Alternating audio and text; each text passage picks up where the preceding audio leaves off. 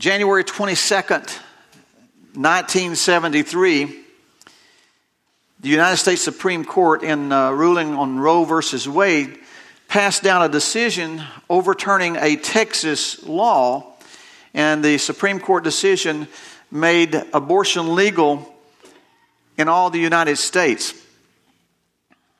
In 1984, since 1984, every third Sunday, or the third, I'm sorry, since 1984, the third Sunday in January has been designated as Sanctity of Life Sunday. It's been set aside uh, as Sanctity of Life Sunday to, to remember the Holocaust of the innocent children that have been murdered, sanctioned by our government, to pray for repentance and to keep our nation, call our nation to wake up and repent.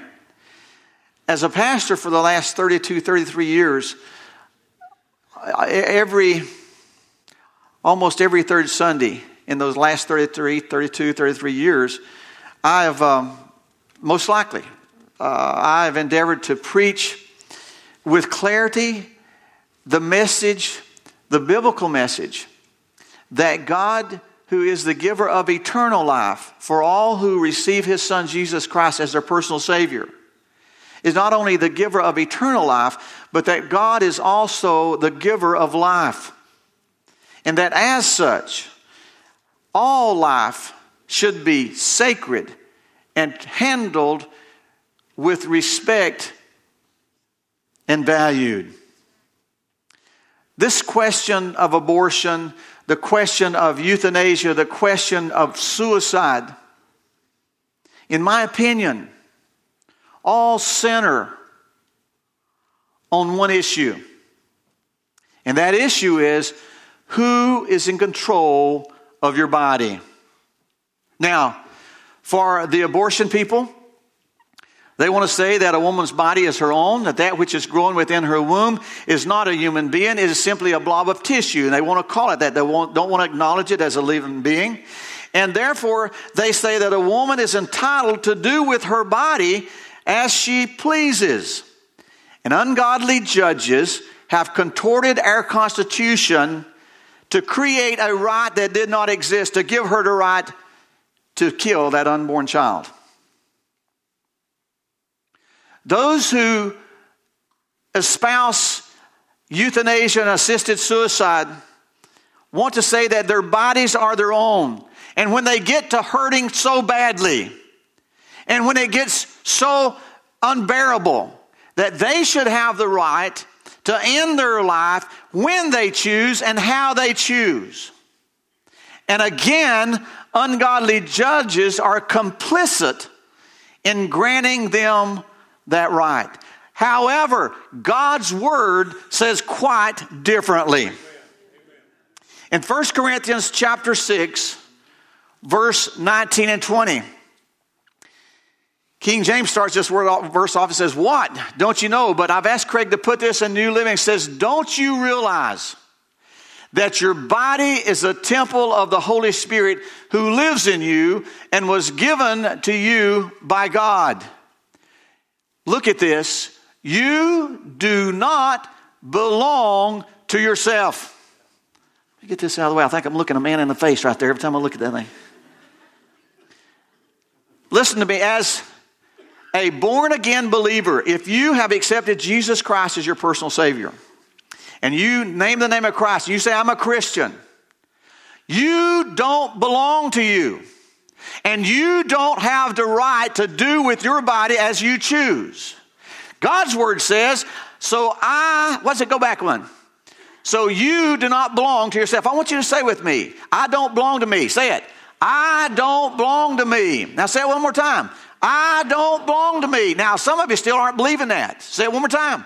I don't belong to me. And I want you to know where the authority to say that come from. Not from Jerry Helton, not from any pulpit, not from any man. It comes from God's word. You are not your own. So look what he says. Next verse. For God bought you with a high price. Now, scripture tells us, another scripture, what that price was. It says, For we were not redeemed with the blood of sacrifices of goats and lambs and, and, and calves, all this, but with the sinless blood of the Lamb of God. He purchased us. He redeemed us from the slave market of sin and self. He redeemed us with His blood so that we could bring glory and honor to God through our bodies.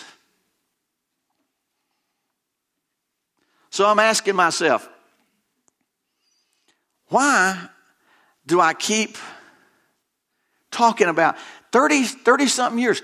And every year in January, the same message that life is valuable, that we dare not, we dare not lose sight of that. Why, why do we, why do, why do we keep talking about abortion? I keep talking about homosexuality. I keep talking about all these issues because I read things like this. Read it this week. Was shared it this week by one of our elders, Elder Don.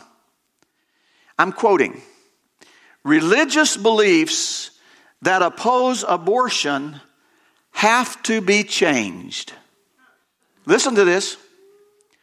Religious beliefs that oppose abortion have to be changed. I'm quoting one of the uh, debaters that's going to be debating tonight in the presidential debate, and it's not a male. That comment was made at the Women in the World Summit this past April. Let me give you another quote that was given in support of the lesbian, gay, and bisexual transgender. Quote from the same individual, served as Secretary of State Convictions against homosexuality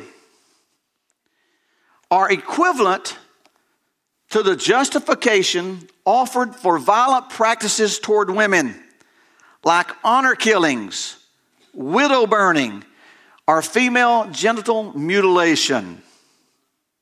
And this same person was just endorsed this week by Planned Parenthood in their bid for the President of the United States.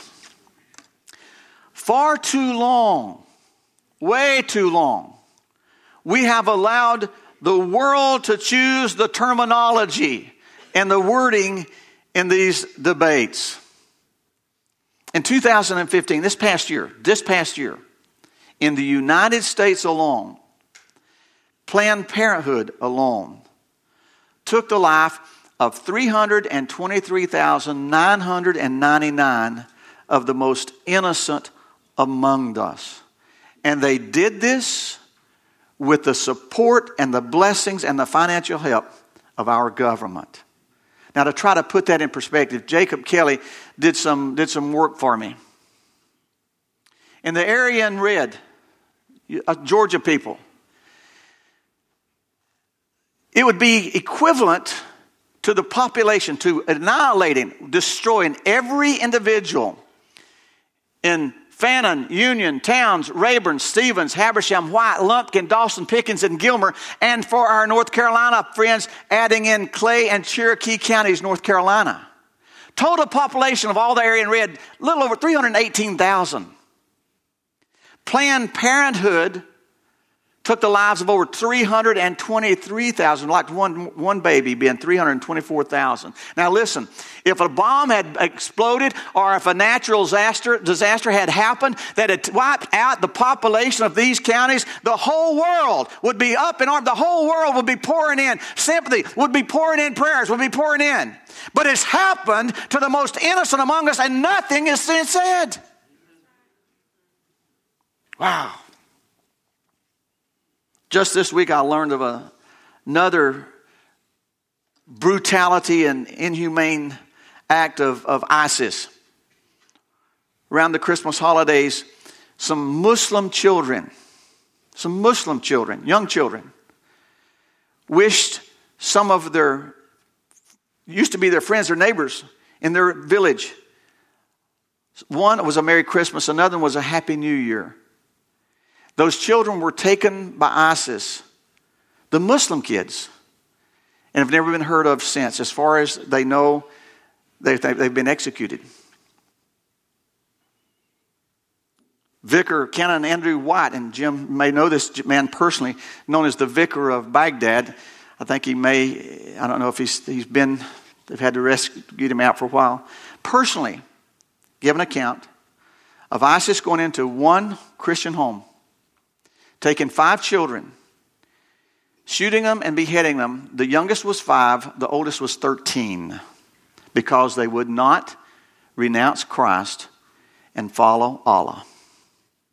And I read those things and I see those things and, and, I, and, and I get, I get so, there's so many emotions. I get furious. I get angry. I get, I get upset. How can anybody be so inhumane? How can anybody treat kids that way?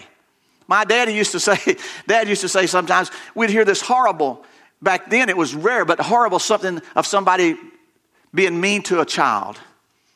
And daddy would say, hell ain't hot enough for a person who would, who would do that to a kid. And we do that, and I want to turn my head away. I can't, I almost can't stand to bear it. But listen to me. Every one of us, every civilized human being, when they read this report of what ISIS does to the, to, is doing to the children, not only children but to adults, but especially to the children, every civilized human, wherever they are in the world, should be indignant, should be angry, and should say that something is terribly wrong when they're doing that to the kids. But listen to me.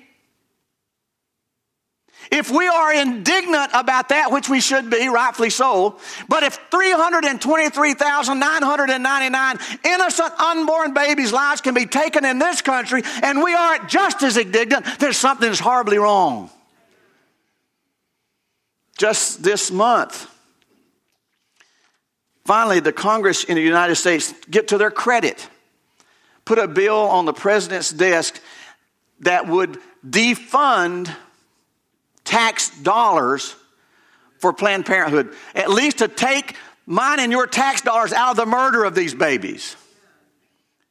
Now, the president, in short order, vetoed that, and sadly, there is not enough men and women in our Congress that could be mustered together to override that veto.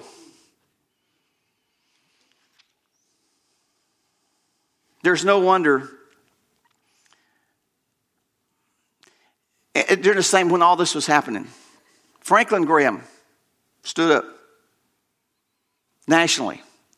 And, and, I, and, and I, I, am so, I'm so excited for the brother.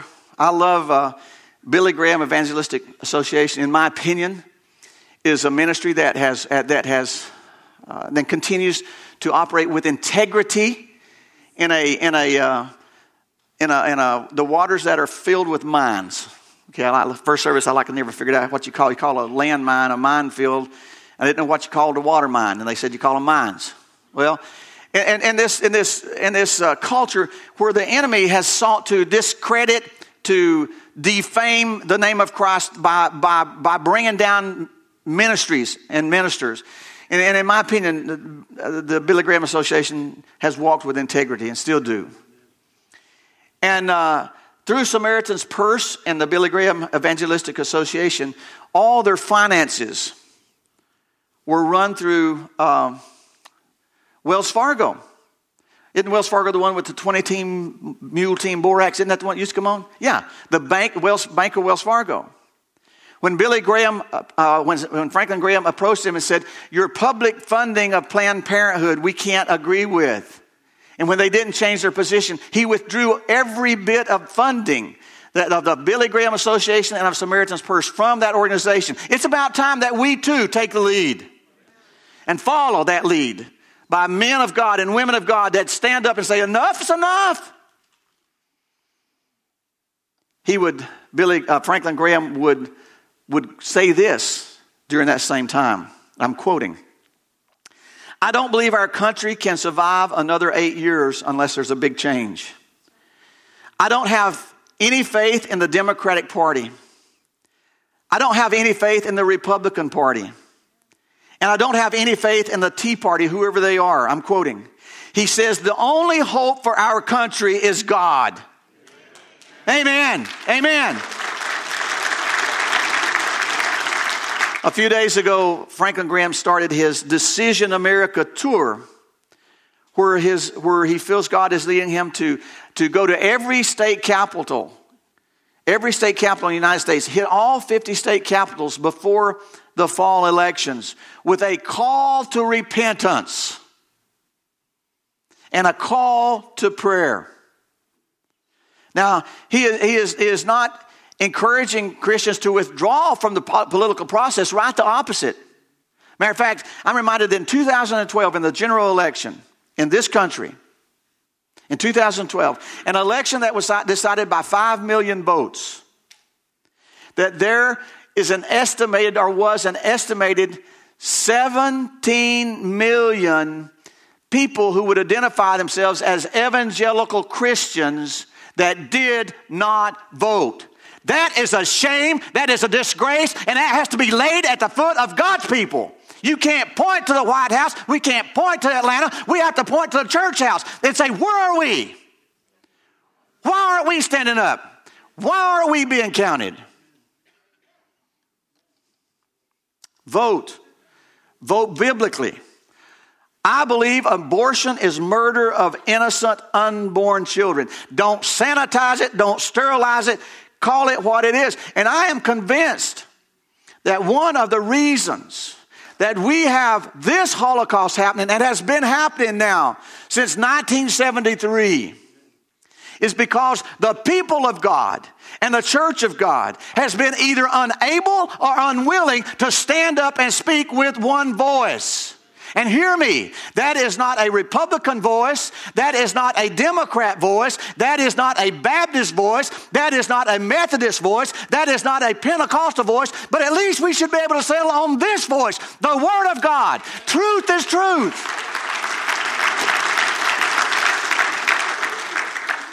And God is calling us to repentance.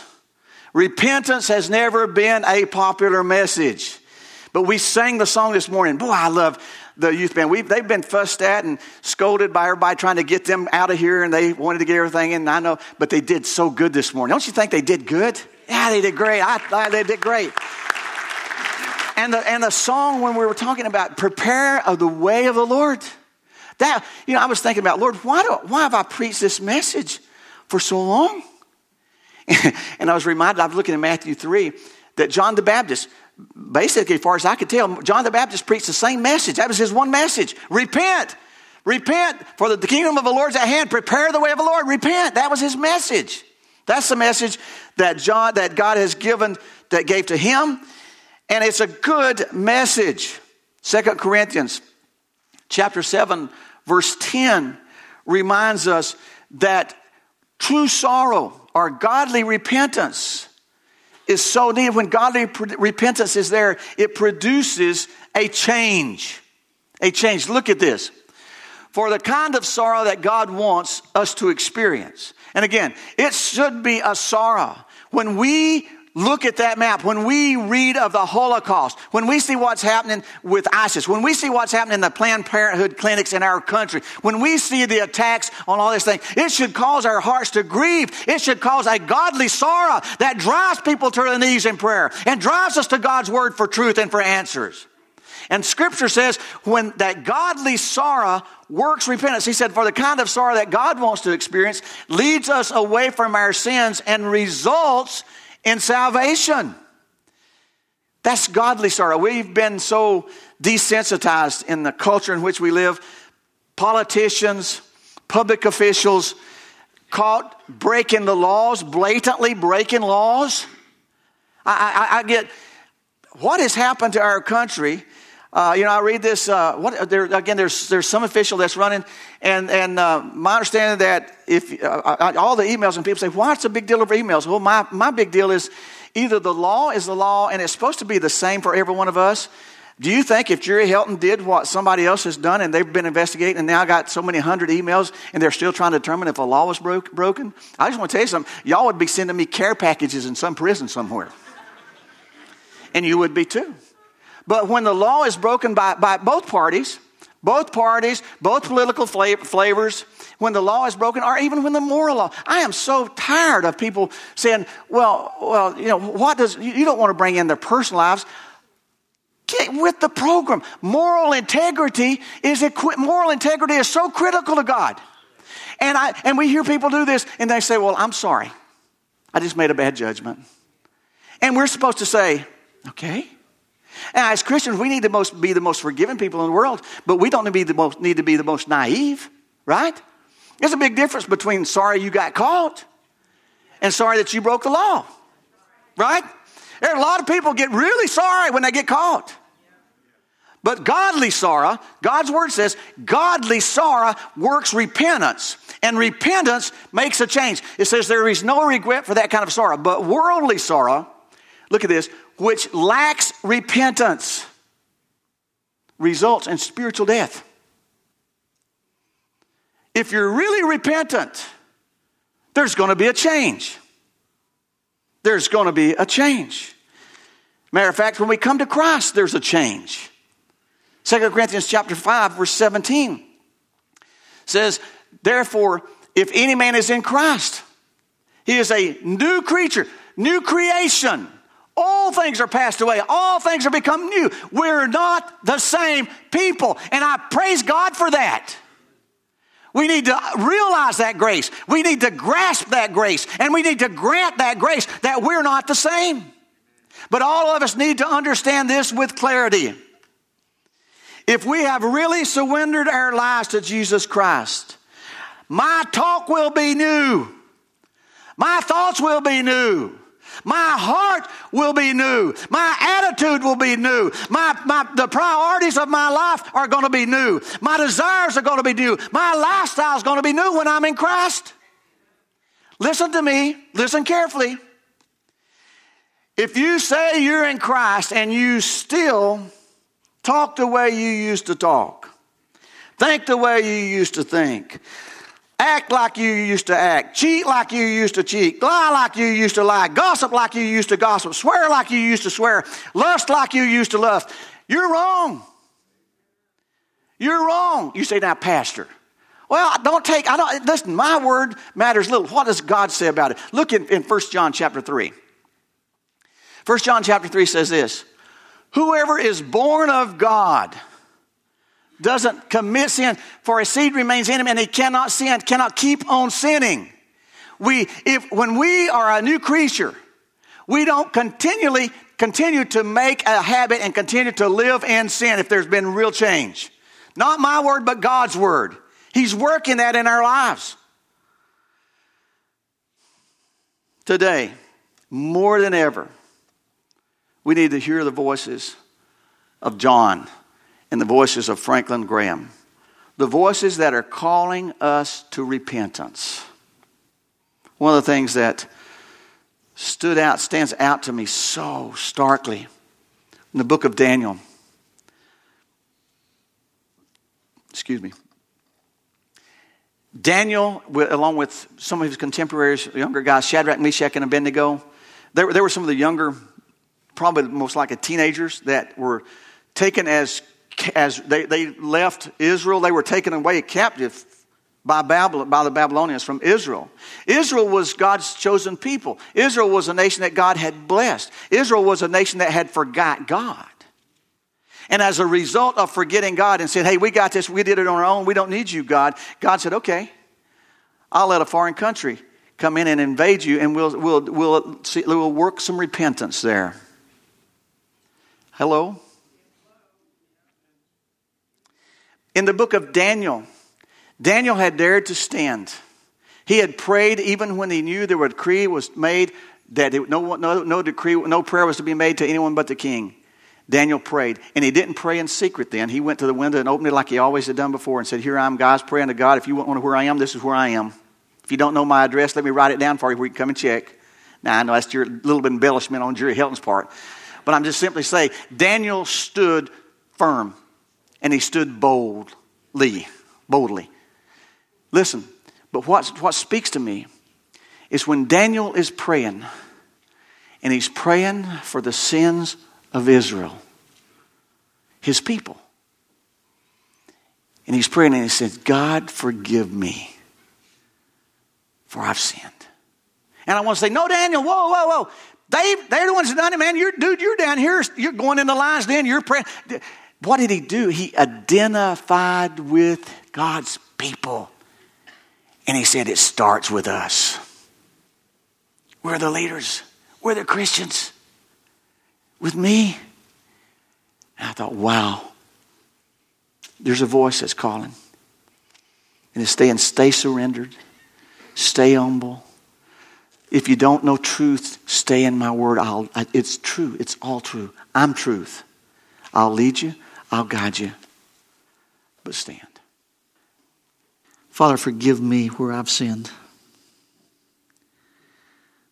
Father, my sins are can be overwhelming to me except for your grace and goodness.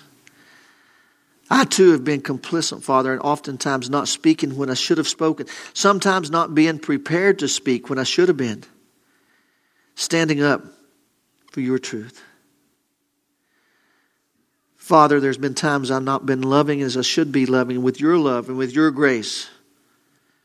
Times I've not been bold as I should be bold. God, there's times that I should have done more to cry out for the voices of those who cannot cry, the voices, the innocent voices of those in the womb, and say, enough is enough. And it's not just, we can't be quiet. God, forgive us our land. Lord, for the blood of the innocent babies and kids, Lord, that runs red because we, your church, and we, your people, have not been able to speak with one voice and act in one accord on this very basic truth. God, forgive us. Lord, thank you for grace. Thank you for mercy. Father, this morning we throw, I throw myself and we throw ourselves and we throw this country, Lord, at your feet and say, God, we need mercy. Don't judge us according to what, Lord, we deserve. God, we, we, we, have, we have forsaken you. We have trashed your name. We have stood by while your name has been, has been pushed out of the courthouses, has been pushed out of the schoolrooms. And Lord, now it's pushed out of a lot of the pulpits, with play, replaced with just social garbage. God, forgive us. God, heal our land. Oh, Lord, heal our land. God, start it with us. God, I pray that out of the house of prayer would start a revival, Lord, that would affect uh, all of North Georgia, would affect all of Georgia and the tri state area, Lord, would affect our country. And God, it can if your people that are called by your name stay humble before you and pray and repent and seek your face. God, keep our knees working in repentance. Keep our hearts humble before you. Dear Lord Jesus, we pray this in your name. Amen.